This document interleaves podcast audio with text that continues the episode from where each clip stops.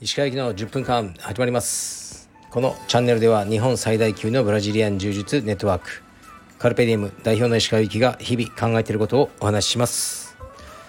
はい皆さんこんにちは。いかがお過ごしでしょうか。本日は9月の30日です。もう9月も今日で終わりということで明日から10月今年も3ヶ月間を残すのみとなります。いやもう年末になっちゃいますねすぐに。早いなと思いますね。えー、僕は今日はね朝いつも通りトレーニングをしまして自分の。で今オフィスで仕事をしてます。じゃあレターに参りますね。はい、えー、石川先生こんにちは。おすすめされていた怒りのデスロード見ました。とにかくパワフルな映画で見終わった後に指を組んで V8 と叫びたくなりました。石川先生もこういったアクション系の娯楽対策お好きなんですね。なんとなくアクションは見ないイメージでした。良い映画をおすすめしてくれたお礼のレターでした。ありがとうございました。また映画トーク楽しみにしています。はいありがとうございます。はい見ますよ。でこれはねあの怒りのデスロードってマッドマックスですね。のまあ一番新しいやつですねシリーズの中では。でまた続くらしいですね。すごく嬉しいことに。これはもう大好きです。ジョージ・ミラー監督が、まあ、全て撮ってますけどマッドマックスは。まあご存知の通り最初から3つ目までが、えー、ハリソン・フォードですかね。ですごく空いてたんですよね。もう20年とか多分。であごめんなさい。メル・ギブソンですね。もちろん。メル・ギブソンが主演。で今回の怒りのデスロードも最初ねメル・ギブソンをやる予定だったらしいです。ちょっと年取りすぎてるんじゃないと思いますね。で結局はトム・ハーディになりそれが当たったなと思いますね。でフュリオサというまた素晴らしいキャラクターができてで今度はフュリオサのスピンオフ作品がえー、っとアーニャ・テイラー・ジョイで撮られてるみたいですね。でジョージ・ミラー監督って細かいんですよ。とにかくあの見れば見るほどこのマッドマックス怒りのえー、っとねデスロードもこう言葉とかもう本当に小さいところまでこだわってるのがよくわかります。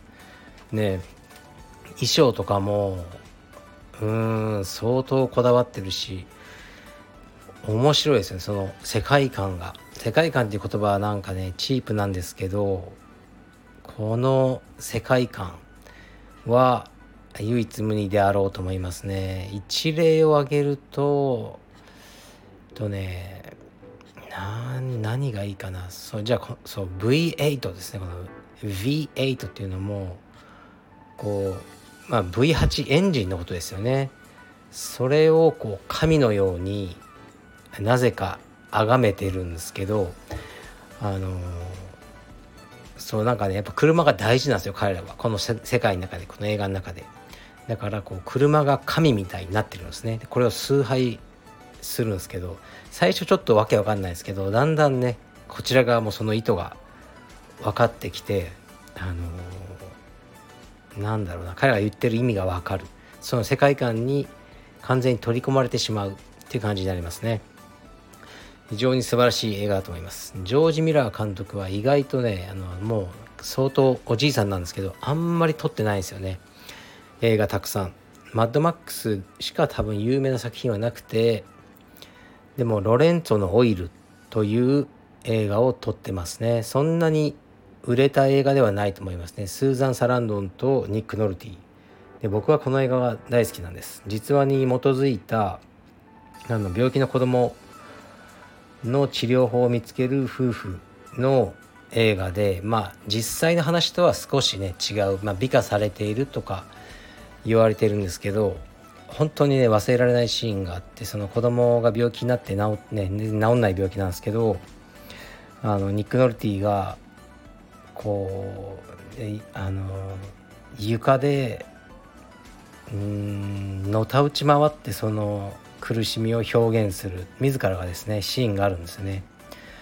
あれ本当にわかるんですよ。僕も同じようなことがあった時にあの3時間ぐらい床 床でのた打ち回ってたことありましたね。こうどうしていいか分からずただ泣きながら床をのた打ち回る。芋虫のように「うわー」とか言いながら。そのシーンがあって僕にとっては忘れられない映画ですね。はいじゃあ怒りのデスロード。あの皆さん見てください。では次いきます。石川先生こんにちは。柔道家佐々木武さんがカルペディエムでの柔術のトレーニングをされているかと思います。一人の格闘技妄想好きとして佐々木武さんが柔術界に参戦すれば日本人初のワールド中量級を取れるのではないかと想像しております。柔道界から完全に移行するのは難しいかと思いますが是非柔術に転向をスカウトいただけませんでしょうか。くだらないレターですがよろしくお願いいたします。はいありがとうございます。佐々木武さんっていうのは有名な柔道家らしいですね。僕は存じ上げなくてでも自由が丘でトレーニングをされてるようですね。たまに。で年齢とか知らないんですけど多分ね柔道ですごく有名な選手がこう今パッと柔術を始めても相当真剣にやらないとこうワールドとかはもう取れないと思いますね。柔術がそういうレベルになってしまったと思います。でまああとね完全にこう転校する人っていないかもしれないですねまだなんかまだそこまでの柔道をやっぱやり込んだ人はもうそこでね燃え尽きちゃってる人かこう柔道の方がまだこう、まあ、上に見てるとかじゃないと思いますけどそういうのはあると思いますね。やっぱりこうねそのスポーツとしての歴史が違いすぎると思うので。まあでもね僕はあのスカウトとかはねしないですけどやっていただきたいなとは思いますね。でそうだから柔道こんなことがあったんですよ。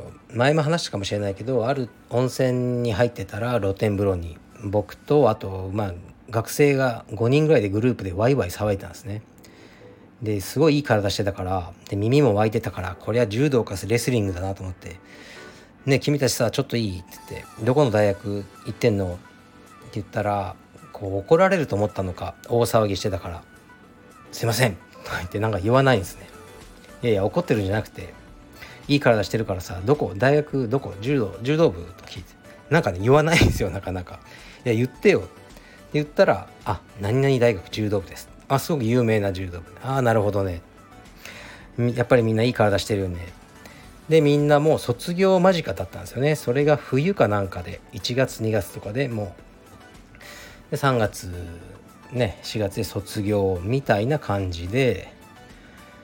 であそうなんだ。みんな就職は決まったの？とかそういう話をしていたらあの、まあ、警察になるとか体育の先生とかででみんな「えそれやりたくてそうしてんの?」って言ったら本当は柔道を続けたいけど社会人で続けたかったけど、まあ、ぶっちゃけそこまではいけなかったと自分たちの実力が。あのだから柔道を職業にすることはできないでまあ警察でもできるのかな？あの、うんけまあ続けたいけど、まあ、それを職業って感じはできなくてまあねこういう仕事を選んだ結構ね後ろ向きというかこの仕事が好きだっていう子はいなかったんですよね。で僕からするともったいないなと思ってやればいいじゃん柔道って言ったんですけどもう柔道ってやっぱり大人になって続けられるのはその社会人とかまあ何らかのこう、ね、オリンピックに出るようなですよね。こう人しかこう続けられない。他はまあやめていく。で普通に就職して。でそういう人たちが10年ぐらい経って会社落ち着いて柔術を始めてる。というのはありますよね。でやればいいじゃん。って言ったらやっぱりいやでもうんどどうやっていいか分かんないしみたいな。だからじゃあ柔術やればいいじゃん。みんなやっぱ知ってるんですよね。格闘技好きで「いや充実やってみたいっす」みたいな「いややりなよ」いつでもおいでよって。君たちだったら多分12年やればもう紫帯ぐらいになってまだ22歳3歳。トップ選手になれるよって言って。でそれで食ってるやついっぱいいるよ充実会だったら。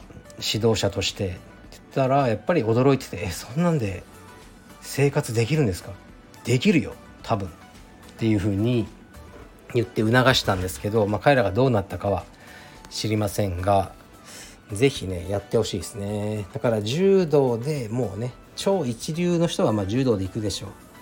超一流になりきれなかった。あのちょっと落ちこぼれちゃった。あとね柔道は強かったけどその部の雰囲気とかあの監督と揉めたとか。それで柔道部にはいられない。そんな感じの困ってる子がいたら連絡ください。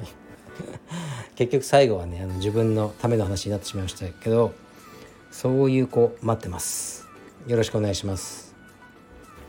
はいというわけで僕は仕事を続けます。失礼します